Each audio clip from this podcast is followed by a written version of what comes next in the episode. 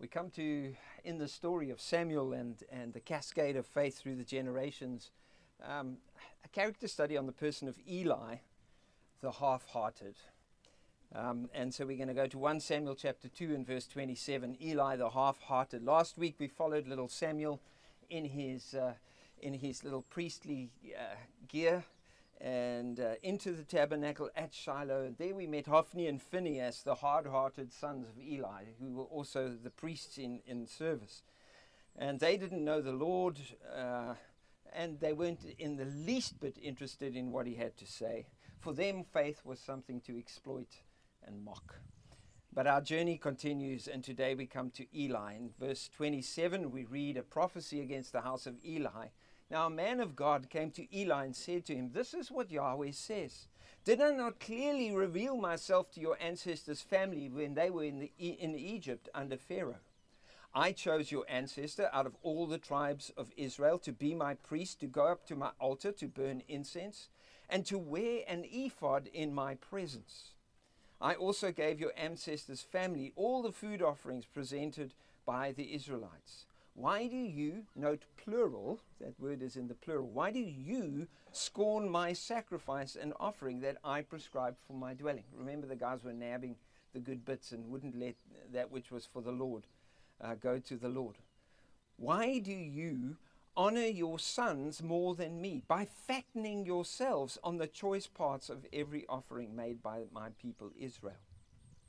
Therefore, Yahweh, the God of Israel, declares I promised that uh, members of your family would minister before me forever. But now the Lord declares, Far be it from me. Those who honor me, I will honor, but those who despise me will be disdained.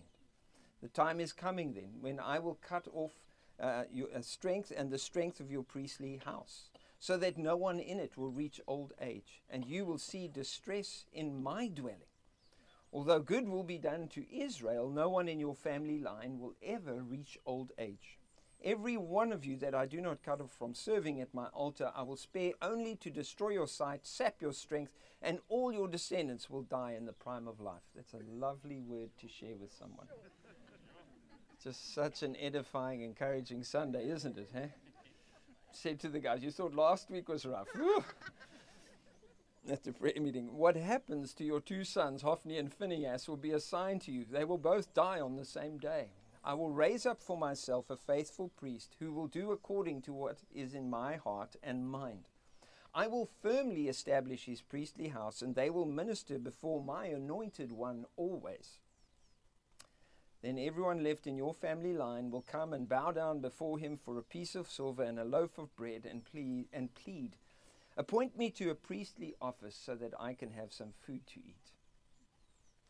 Notice that ministry had simply become a way of sustaining themselves, looking after themselves.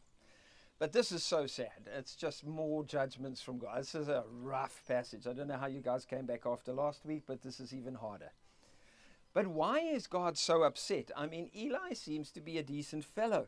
In the next chapter, for example, he will teach uh, Samuel to say, Speak, Lord, your servant is hearing, in that famous encounter. Why is God so upset? Because fundamentally, Eli gives us the picture of someone who's half hearted towards God. While the hard hearted simply don't listen to what God is saying, don't care, quite frankly, scorn and mock it, hard, half hearted people show a willingness to at least hear what God is saying, even eagerness. You know, sort of like, Speak, Lord, your servant is listening, is their tagline. In fact, once God has spoken to Samuel, Eli is determined to hear what God actually said. And he says, if, in effect, I hope God gets you if you don't tell me exactly what God says. He's like, he's really curious to hear the word. He really wants the preaching and the message. But like seed falling on shallow ground or even among weeds and thorns, that initial phase of promise and receptiveness leads to nothing. For the half hearted, even though they seem keen to hear God's word, nothing changes. It's like an immunity disorder. Half hearted people become immune to the very words that they so eagerly listen to because they never activate them with their obedience. See, the problem was Eli was not willing to change anything. Wanted to hear God's word. He's big on hearing, small on doing, and there's three deep warnings here. Uh, obviously, the scriptures had been passed down. There was the, the tradition and the message of God that was there, and people knew what they should be doing. And he ignored, as it were, the written word, and then he ignores this hectic prophetic confrontation from an unnamed man of God. And then he still ignores the words of Samuel, because Samuel has to then, after that speak Lord encounter, actually tell Eli, God is dead serious. And so it's not like this is just a once off bad mood. God has been working with Eli, working with Eli, working with Eli. And Eli is listening, listening, listening, but doing squat. Nothing with the message that is coming. Now, why do I say this is the picture of the half hearted? I'll, I'll go us there. You see, God has been giving Eli, uh, let's put it this way, sorry. Um, in chapter 3, in verse 17, Eli, after he hears the last of these messages from Samuel himself, says this He is the Lord. Let him do what is good in his eyes. The Lord is the Lord, and the other guy said, well, the Lord is the Lord. Let him do whatever is good in his own eyes. What's the problem? The problem is God is asking him to do something, and he's going, God, you do something. He's got this screwed up sovereignty doctrine that says God will do whatever God will do, and it's got nothing to do with what I do. And so he's not doing the thing that God is telling him to do. That's the fundamental problem. Eli listens and then says, Well, let God do. What did God want Eli to address? At least three things. Number one, Eli had not been upholding the integrity of the priesthood to which God appointed him. This was very serious. The Word of God comes with a reminder of his calling, God's purpose on his life, his heritage.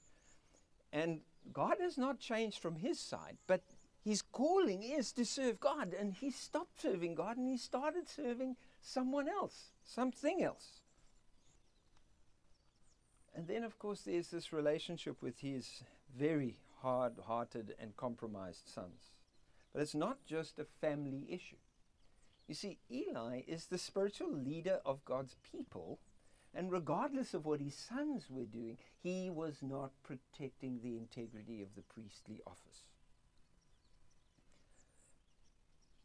reminder God holds leaders accountable for those whom they permit in ministry. And so he was not looking after that. Number two, he was party to the scorning of and the despising of God's sacrifice. He was party to, as we saw last week, treating God with contempt. And so verse 29 tells us that Eli was literally getting fat off, his, off the practice of his sons. Remember, they were stealing all the fat portions? You'll see in chapter 4 that it says now Eli was very heavy. He was a chunky, hunky boy. And even in his old age, he was huge. He was not just watching his sons do this he was actually letting them feed him off this compromise. And then, probably very devastating, as it says, he was honoring or valuing his sons more than God. How often do we hear the statement, My children come first? When the Lord says, He says, You're honoring them, and here's the problem. I mean, of course, we're meant to honor people. You're honoring them, you're valuing them. Three words more than me. More than me. Divided loyalties, split allegiances. Jesus, Matthew uh, 20, sorry, Matthew 6. No one can serve two masters. You cannot serve God and fill in the blank. You cannot even serve God and your kids. This is a tough one for us parents, isn't it? But God does not want us to place our kids higher than we place Him. Now, we can be confident, and the Lord's word is in the text. It says, If you'll place me first, they will be blessed. And the curse is precisely because you have tried to elevate them and you've made them an idol and you serve them instead of serving me. And what you think is in their best interest is actually going to guarantee their destruction. And we're just hoping that it's not true. And we, you know, Jesus says you can't do it. You can't serve two, not even your kids and God. And we want to say, Lord, I love you. I will follow you. I'll answer you. I will, I will do what you say, except for. And in Eli's case, it was his kids. For some of us, it might be our career, it might be our assets, it might be our nest egg, whatever it is. I will give everything except. And what do we have? Double minds, divided loyalties, torn hearts. Because we want more than God. Now, 1, Tim- 1 Timothy chapter 4 says that it's God who has created everything for us richly to enjoy. But if we go after what He's created for us to enjoy instead of Him, it becomes a curse. Your kids are a blessing from the Lord, Psalm 127. But we've got to get the sequence right. Now imagine Eli came to your life group. And he told us that on Sunday, like some whack job prophet came and gave him this hectic word, and he wants us to help him sort of like, you know, discern the word.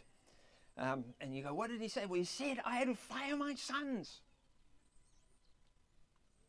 Now, how would you feel if you had to help someone go through a prophetic word like that? Oh, that's not very edifying. I wonder if it strengthens, comforts, encourages. You know, like, sure, it just can't be God. Besides, God would never ask you. This I've heard. I've heard it from us. God would never ask you to not put your kids first. Challenging thoughts, valuing our families more than God. But I don't want to kind of land in such a. It's a penetrating space. Maybe some of the stuff that's gone down in some of the racial conduct is, is precisely because we haven't called out. We might not be stealing offerings from the altar of God, but the other areas in which we're going, I don't want to upset my family. I don't want to see people disadvantaged. I don't want to, and and it's that fundamental concern for self-preservation. But I want to I want to introduce two little bits of research. Firstly, from teachers. Do we have any teachers here this morning? Okay, there's a few who sort of owning up, gently, very small. Um, the Academy of Educational Leadership Journal had an article by Christopher Alexander and James Sysko, and they offer an interesting, you know, non-Christian analysis of our current generation of kids. Our most recent generation, not those who are Generation Alpha who are just about to be born, but the ones around us now and going into university. Um, their research shows, and um, teachers might be familiar with this, all of us might be familiar with it, um, th- that they've been raised by, quote, helicopter parents, like you're hovering over your kids. There's a lot of downdraft, helicopter parents offering trophies for all. There's no first prize, there's no second prize, there's no third. Everybody wins, okay? Trophies for all. And, and the idea behind the trophies for all, the research shows, is to shield our kids from any negative thoughts about themselves. They just mustn't have a bad thought about themselves. Not even if something's patently wrong. And then, most tellingly, by parents who attempt, now, this is a almost religious word, but it's in the secular research, to vicariously live through their children. Now you can understand the first two. If you're trying to get your sense of self worth, if you are the person who's at stake, when your kids do or don't behave, or succeed or don't, or win or don't, if it's your ego, if it's you, you actually living through them, then of course you're going to hover like a helicopter and create a complete downdraft around their lives. And of course you're going to want them to always get a prize. Why? Because it's you. that is getting the award at the end of the day. You're living through your kids. In other words, this is not just a 3,000 year old problem. Our sense of self, our identity, and fulfillment and success has become defined by how our kids are doing. That's the research. Anyone identify? No, you're all too spiritual. Okay? It goes deep. I mean, of course we care. God is not asking Eli to not care. But the biblical paradigm has been inverted by this culture. The biblical paradigm is the flip side that our kids get their values and sense of identity and success from us. We don't derive and live vicariously through them, but naturally as they grow, they learn to derive their sense of value and their sense of direction and their sense of identity from the stability we provide. Do you know how threatening it is to be a kid who carries your parents' sense of well being as their responsibility? It's completely terrifying. You're as unstable as they are. Now, I'm not saying don't listen and don't engage, but, but you want to be like the rock in their lives. Cindy and I have uh, these words of advice for each other when we need them, which is often stay the parent. Like, like they're the kids, and the, ours are young adults, adults. But just stay the parent. Just stay the parent. Let them like, be the rock. Let them get their sense of identity. And yeah, some of you know that for us right now, that's very real. So can I then pass to some Christian research? So this is your overhead projector. It's quite fancy, high tech. So we, we were inside and I had screens next to me. This is your multimedia, okay? so this is uh, research by um, uh, Merton and Richard and uh, they point to an overlap of church and family culture in which the passing on of faith and that works. So I didn't want to just look at the stuff where it doesn't work. Um, and, and they've done some real research into what kind of environment is there when this thing starts working. And, you know, we were singing about Jesus for our families. And we were praying beforehand about this generational cascade. Psalm 145 one generation will commend your works to another. And that's obviously this whole series is about this succession of faith that passes through. And there's a, there's a synergy We've seen it in the dedication services, for example, between the nuclear family and the church. And together we can create an environment. And this research shows that when, when we can get these things present, your batting average goes up.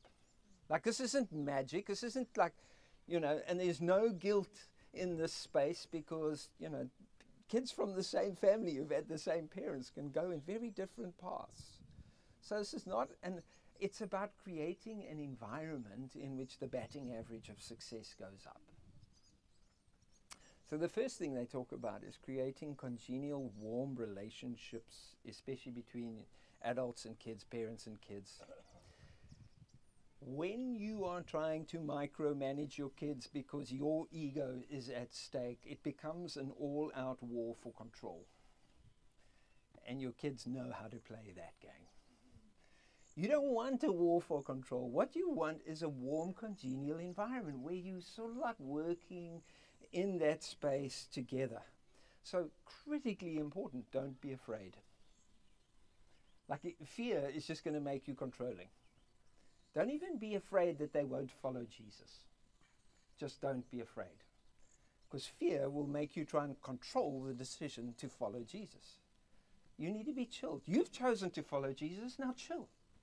Just let them see that. That's enough. If you make that the issue, it will become the, the split. Of course, you want them to know, but just don't, you know, burn the house down because you need to be in control of their decision to follow Jesus. At the dedication service, what we do is we, we pledge to do our side so that they can make the call as and when God knows they're ready. And then, secondly, I mean, don't screw it up. You need to model congruent faith. They need to see a good example. How we use our time, our actions, and our behavior. What do we normally talk about? Like, is, does faith get a look in, you know, how often? Is it like a meaningful part of, of who we are? Or do they see it as an add on? Is it a Sunday special? And then what are the things, what where are our commitments? Like the things they know you will follow through on. Like the things that are negotiable. If something else comes on, you're gonna you're gonna duck and dive. But but we you will make change. But where are your commitments? What are the things that your kids just know that they know you will follow through on? That's how we model things. Then we get to our words. And it really matters that we speak to our kids about the value, content, and meaning of our faith. But interestingly, show it in your stories. It's, it's, it's, it's your testimonies. And, you know, we are used to telling our stories once.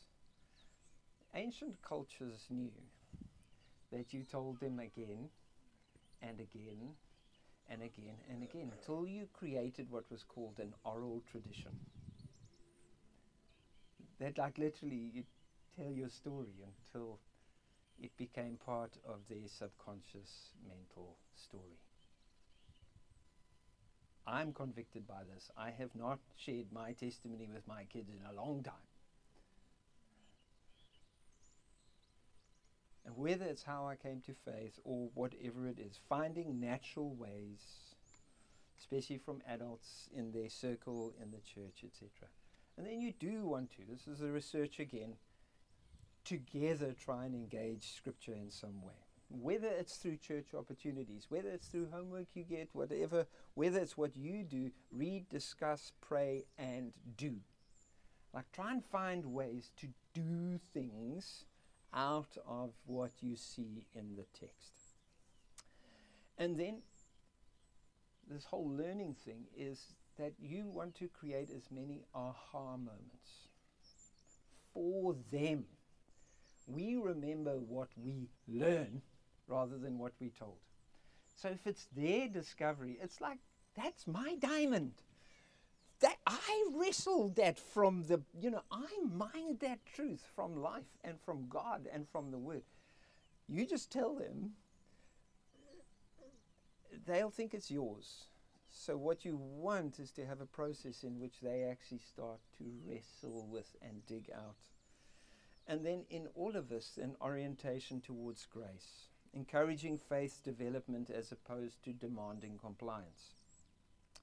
So forgiveness and healthy reconciliation defines the space. They're allowed to mess up. They're allowed to come back home. They're allowed to be prodigals. And you still kill the fattened calf and put the ring on their finger and tell everybody it's wonderful. Make sure that grace, there's lots and lots of space for grace. So back to Eli, his life ends tragically at chapter 4. He's massively overweight, he's blind, he's immobile, devoid of strength, and he's got no offspring to maturity. The strange thing is, is that the judgments against Eli and the outcomes of his life were simply making visible what he had been handed over to, his choices. Sadly, as we saw last week, God gave him what he wanted. So this is a rough word, but in the middle of this rough word again is this reminder in verse 35 that God will have a priest who serves his anointed one.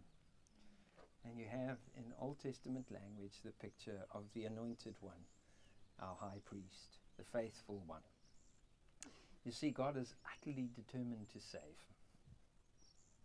Absolutely. And even in this almost like darkest of, of passages, there is this I will raise up, verse 35, for myself a faithful high priest who will do what is in my heart and mind.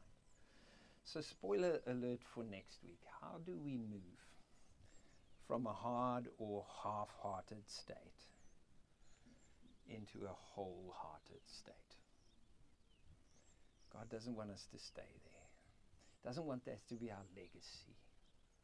He's inviting us, inviting us to find the remedy for our half-hearted, divided loyalties. Let's pray together. Maybe the worship team you could come up. We're going to do there is none like you. In other words, there's a uniqueness to God.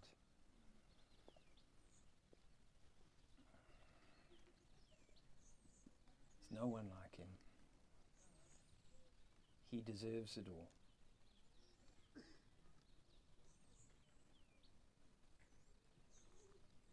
And I just sense this from the Lord for us. My warnings always come with an invitation.